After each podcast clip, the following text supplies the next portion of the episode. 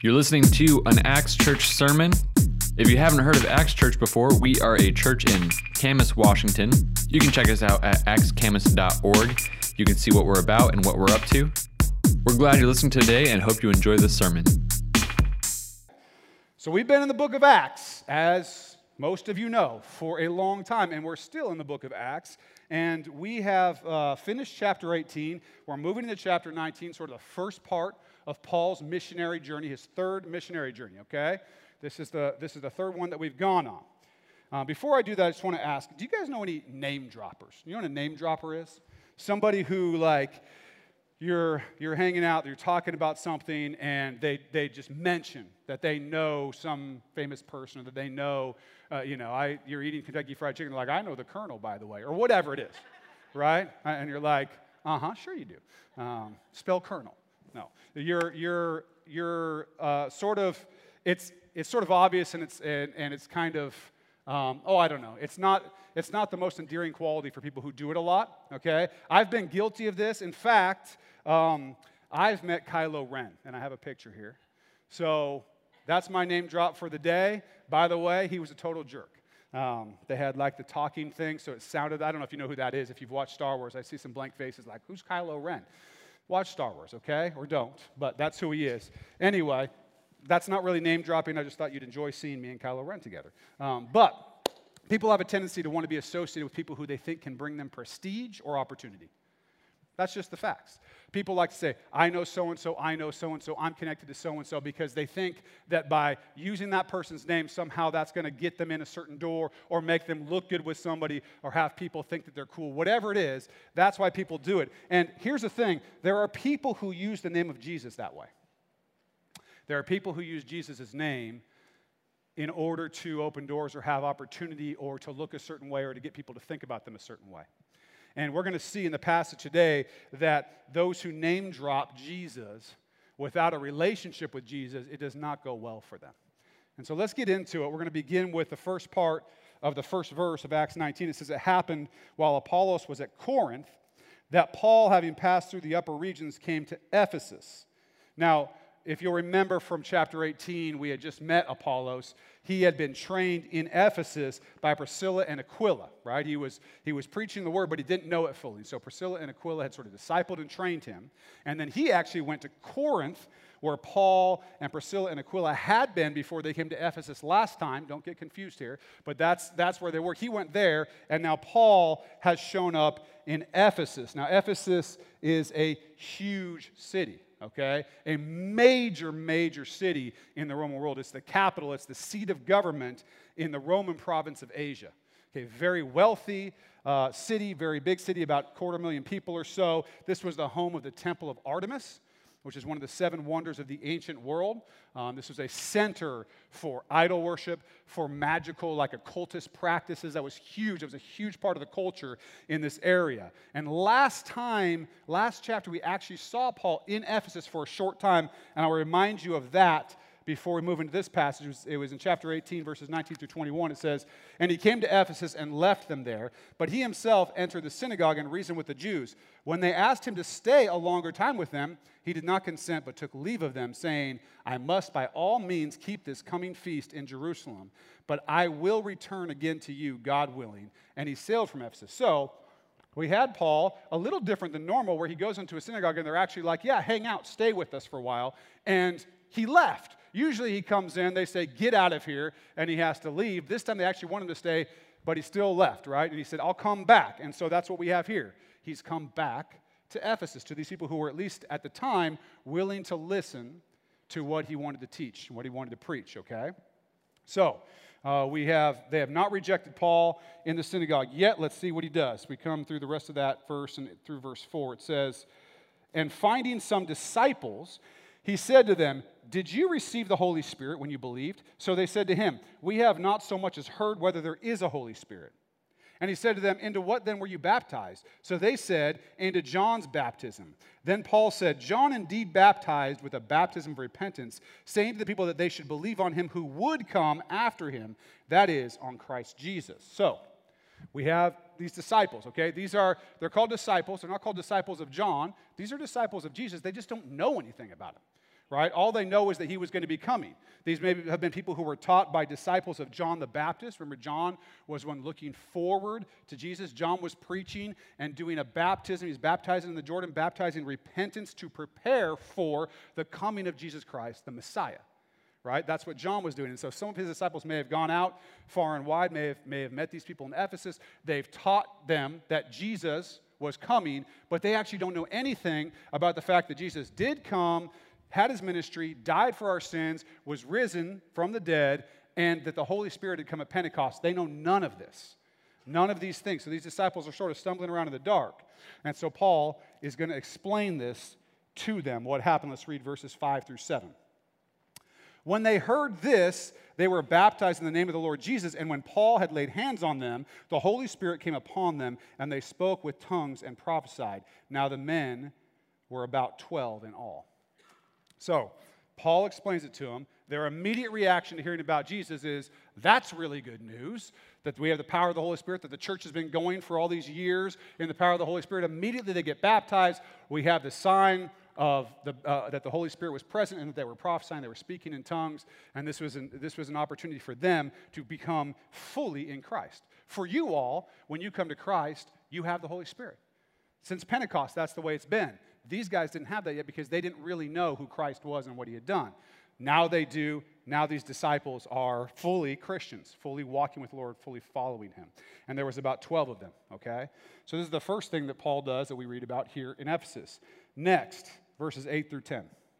It says, And he went into the synagogue and spoke boldly for three months reasoning and persuading concerning the things of the kingdom of God. But when some were hardened and did not believe, but spoke evil of the way before the multitude, he departed from them and withdrew the disciples, reasoning daily in the school of Tyrannus. And this continued for two years, so that all who dwelt in Asia heard the word of the Lord, both Jews and Greeks. So Paul goes back to the synagogue. Remember, they had said, Come on back and talk to us. We want to hear more. So for three months, they heard him. Three months he's teaching, he's persuading, right? He's in there, he's teaching the word, and people assumedly are coming to know the Lord. But there are some, as we've seen basically everywhere else Paul has been, almost everywhere else, there are some who don't like it, who harden themselves, who stop listening. And they don't just stop listening, they start causing trouble. Paul recognizes this is going to be an issue, and so he leaves. But he doesn't just leave, he takes the disciples with him. So Paul and all the believers, all the Christ followers, exit the synagogue and he goes to a place called the School of Tyrannus. The School of Tyrannus. Now, we don't know exactly where that was. We know it was in Ephesus, and we don't know everything about the circumstances, but there, there are some who say essentially what Paul did here was he rented out a school, okay? Rented out room in a school to teach. Does that sound familiar? Yeah. We're still doing that to this day. So we're, you know, just be, we're just like Paul right? This is not the school of Tyrannus, but it's a school, and that's what he did. He used what he had so he could teach. He taught every single day. Paul's teaching every single day. He's teaching, and those people are learning, and those people are talking, and it's going out and out. And this entire province of Asia ends up hearing the gospel as a result of these couple of years of Paul preaching the word, ministering in that city. Okay? Now, this is an amazing thing, in my opinion, that it could reach so far and wide. No internet, right? Nothing like that. No mass communication ability. One guy in a school building every day preaching the word, and it is spread so far and wide that the entire province of Asia is able to hear the gospel through what Paul did faithfully. Not just Paul, but all the believers that were there faithfully day after day after day after day after day. It didn't happen in one day, it didn't happen in two days. It says he was there for two years. Okay? In the same way, as believers, as a church, we have to do that every single day. Faithful, faithful, faithful. And we will see the results. God is not going to let His word be squashed. It's going to go out. If you're faithful, He's going to be faithful to use you and your ministry as you do this. And we'll see an amazing thing like we see here happen here. Because believe it or not, even though we live in a nation where there's a lot of cultural Christianity, there are a whole lot of people who know nothing about Jesus who know nothing about the Holy Spirit, who know nothing about Christianity, who know nothing about what it means to follow Christ, except maybe what they hear on the news or something like that. And so we have the same obligation that he had to teach effectively, to love effectively, and to do it every single day. It's that daily work, that daily work over a period of years that God used to spread the gospel far and wide. Okay. So, Let's go to the next part. We see uh, verse 11 and 12. Now, God worked unusual miracles by the hands of Paul, so that even handkerchiefs or aprons were brought from his body to the sick, and the dis- diseases left them, and the evil spirits went out of them. Then, so, oh, let's stop there, because that, that's what I actually want to talk about. This is weird, okay? This is, this is a strange thing. These people are taking handkerchiefs, which are basically probably like the sweat rags that Paul's using as he's, he, remember, he's a tent maker. He's working. He's going to wear like an apron because he's a, he's a workman. He's working with leather tents and so on. He's wiping the sweat off his face. He's putting this stuff down, and someone's grabbing that and going and taking it to their relative or whatever, and the person's getting healed. Okay? This is a uh, very strange thing that we see only here. Only here. And so let's talk for a second about descriptive and prescriptive. We've talked many times about this. Some things in Acts are descriptive. This is what happened. Some things in Acts are prescriptive. This is what you ought to do. In this case, there's a very important word that's used unusual. These were unusual miracles, okay? They're not normal. God worked in this way at that time in the city of Ephesus for some reason we don't know. We don't know why. We know they were uh, superstitious. We know that there were issues like that. We don't know exactly why, but we know what God was doing ultimately is He was showing that the power of Christ in this place was stronger than all this other stuff, all these other little superstitions that they had. Okay? But it was not Paul's sweat that was healing anybody, just so we're clear. They didn't take the handkerchief, and the handkerchief was, it was this is not magic or something. It says it was the power of God that God worked these miracles, okay? It was the probably God working through the faith of those who believed on the name of Jesus, and the, the, the handkerchiefs and stuff were just a part of what was happening there.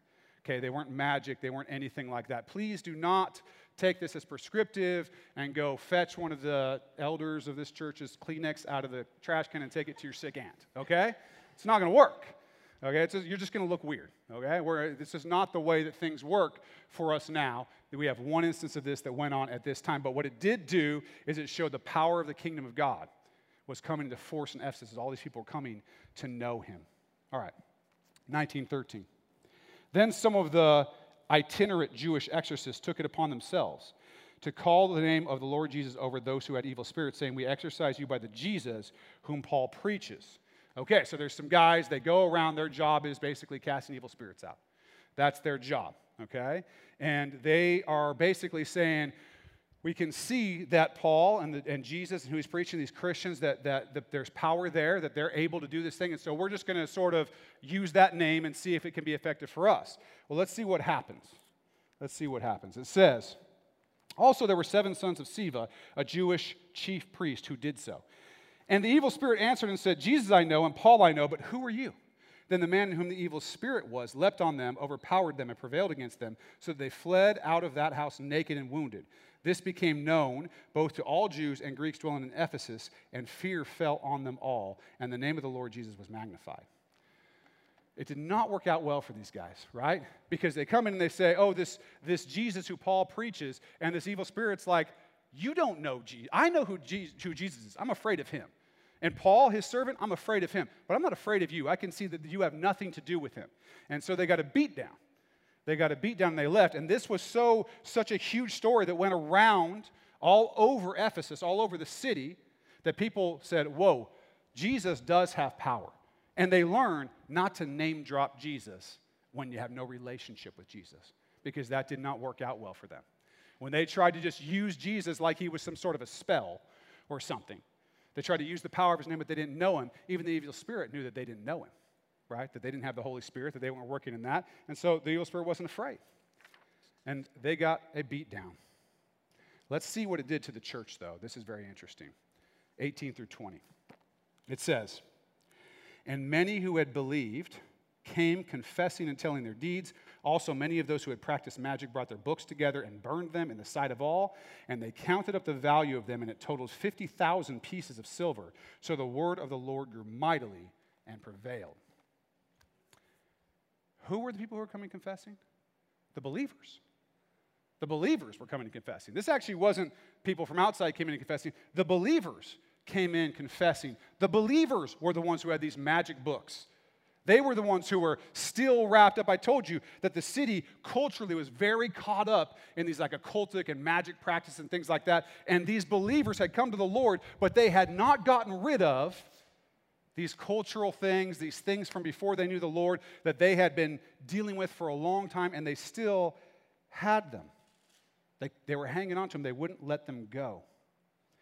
This incident here, where they saw the power of Jesus fully, was a turning point for them where they knew that there was no way for them to continue to hold on to those things from their culture, those things from their past that they were keeping.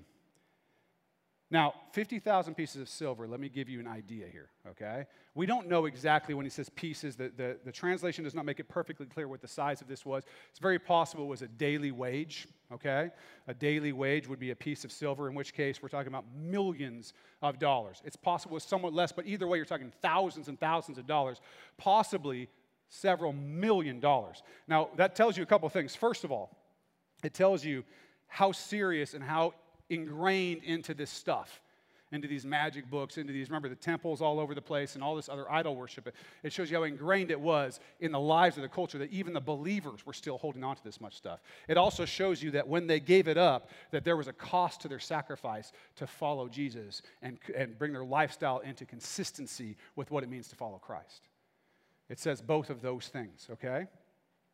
The power of God had been shown to them, and they recognized they could not continue to do these things. And what was the result? What does it say? What does it say? The word of the Lord grew mightily and prevailed. The Ephesians had to get real. They had to get real. They had come to know the Lord, but they had hung on to a lot of stuff. And the thing that's interesting is that it says they came confessing and telling of their deeds. What does that mean? It means that no one knew what their deeds were. It means they were secret. These weren't the things that they were doing outrightly in front of everybody. These were the things that were happening secretly. And they had to come out and bring them into the light. And, they, and, and the cost was enormous, as you can see, financially. And yet, when it was done, the ministry flourished. Now, there are a couple things that I want to talk about today that are connected to the passage that we just read. Um, and they have a, a, lot to do with this last part of what we just read. Um, the Ephesian believers had to learn something important about serving the Lord in obedience.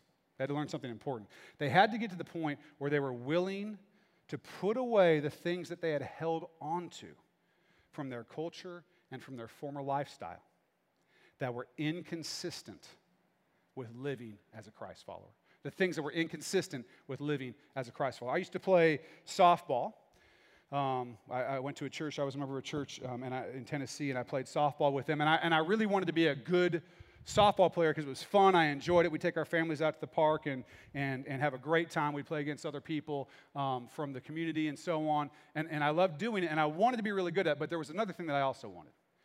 I also really like to eat and to not exercise because, you know, donuts, right? Um, and eating too much and not exercising meant that I couldn't be that good of a softball player because the two things were inconsistent with one another. If I wanted to be really good at this athletic thing, I had to give up this other thing. And because often I didn't give up this other thing, often I wasn't that good at the athletic thing. Please don't go look for videos of that if anybody's put anything on Facebook from when I played softball. But there's all kinds of things right? I want to be a good i wanted to be a good student when i was a student a good husband a good father all these things. But at, at, different times or at different points i've had other things in my lifestyle or other things that were going on that were inconsistent with me being good at those things or being successful at those things right? When you have a goal your actions have to lead you to that goal. Your actions have to be consistent with reaching that goal. If you're a christ follower you can't have things going on in your life that are inconsistent inconsistent with being successful as a Christ follower. The Ephesians did. They had something in the way between them and God, between really falling, between really maturing, between really growing. They had all this secret sin. All this secret sin. Now, all of us are going to have to make choices about our lifestyles in lots of areas, okay? But if we want to grow in the Lord, if we want to have maturity, we cannot hold on to the secret things that are inconsistent with growing in the Lord. We cannot hold on to those. We cannot have sin in our lives, and we cannot have sin in the camp. Now, there's a story, if you, if you want to read it for yourself, um, in Joshua 7. And basically, what happened is the Lord had defeated Jericho for the Israelites, but He had said, Don't, don't take any of these accursed things that are there. Don't do it. Do not do it. It'll bring, it'll bring sin into your camp if you do that. And some guy, of course, right? Some guy goes in, he sees some stuff that he likes, he takes it, he hides it, it's in secret. Then Joshua sends some guys out to go defeat this small town, and they get whooped. And Joshua's going, What happened? What happened? And God's like, You have sin in the camp. Somebody did something they weren't supposed to do, and they brought sin into your camp. And so you're not going to thrive while you have sin in the camp. We have an issue, right, for ourselves individually, in our own homes, and in the church that we need to make sure we don't have sin in the camp, whether it's in our own personal walk with the Lord, whether it's in our home, or whether it's in the church. All of those things need to go. We're about to move locations, right? We're about to go do something new. This is a great time for us to self assess, to look at our hearts and see whether there are hidden things there, to see whether there are secret things there. What's going on when no one else is looking? Are there still things that we're holding on to, things we don't want to let go of? And I think the Lord wants to work on us today, this morning, about that. He wants us to ask ourselves what's going on? Are there sins? Are there secret sins? Are there things that we don't tell anybody else about? Because if we want the ministry to flourish, if we want to be mature, we can't be a church full of secret sins. Okay? Beyond the obvious hypocrisy of such a thing, the Lord wants to work through us, and we can't have things separating us from Him. We're supposed to be a holy people set apart so that we can serve our community. The Ephesians realized this. They confessed their secret sins, they burned their evil books, and the Word of God grew mightily and prevailed. I want the, the Word of the Lord to grow mightily and prevail here in Camas, in Vancouver, in this area. I want that to happen. And I know I've got a, I've got a, a blueprint for it right here. We got to look at what's going on. We got to give up those things. Those things that maybe we've been holding on to that maybe we ignore the Lord when He talks to us about. Whatever they are, we got to give it up. We got to get rid of it. We got to confess it. We got to repent. We got to be redeemed.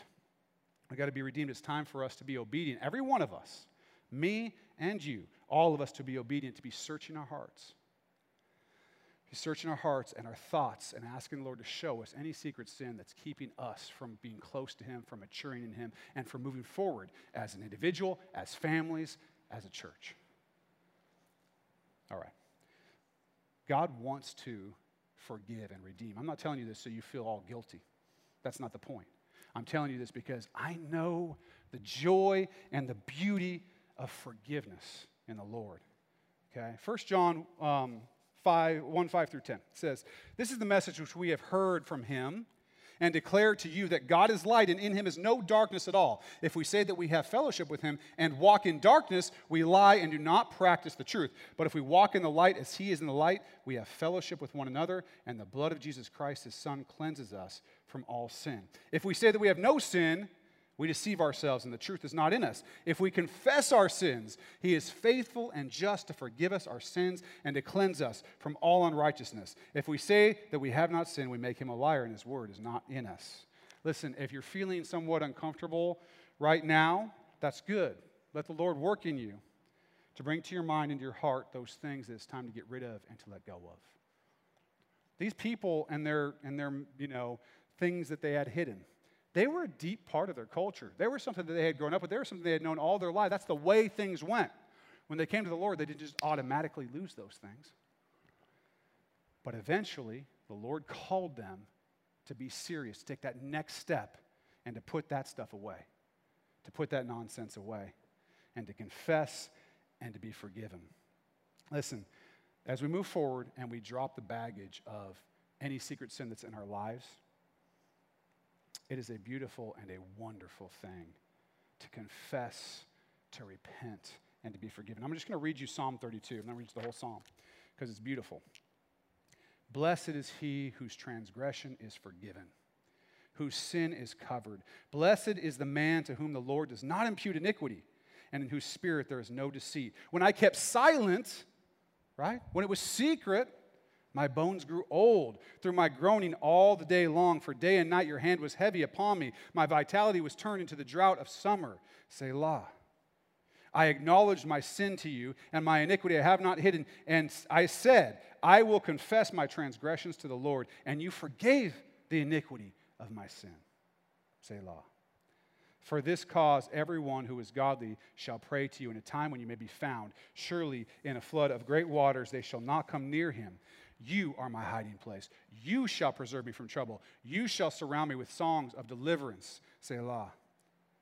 I will instruct you and teach you in the way you should go. I will guide you with my eye. Do not be like the horse or like the mule, which have no understanding, which must be harnessed with a bit and bridle, else they will not come near you. We don't want to be that. We don't want to be the only way that we ever turn from anything, the only way that we ever grow, the only way that we ever mature is that the Lord has to yank us around like an animal with a bit and a bridle. That's not who you want to be. You want to come to Him willingly, confessing, coming near to Him, without Him having to go through the process of chastening you to get you there. Now, I've been on both sides of that. I can tell you the one where I come near by myself is much more comfortable than the bit and bridle style, okay? Many sorrows shall be to the wicked, but he who trusts in the Lord, mercy shall surround him. Be glad in the Lord and rejoice, you righteous, and shout for joy, all you upright in heart. We need to be serious. Right now, we need to be serious about our sin. We need to clean the camp in our hearts, in our minds, in our homes, and in Christ's church. We're going to have an opportunity in a moment to reflect and act on what I'm talking about right now. We're going to get a chance to spend some time with the Lord. Second thing I want to talk about before we get there is name dropping Jesus. Name dropping Jesus. Uh, I'm not talking here about simple hypocrisy where we say we follow Jesus, but we have sin in our lives. That's the other thing I was just talking about. I'm talking about pretending. I'm talking about pretending to follow Jesus or using Jesus as a way for our own gain. Uh, these seven sons didn't know Jesus.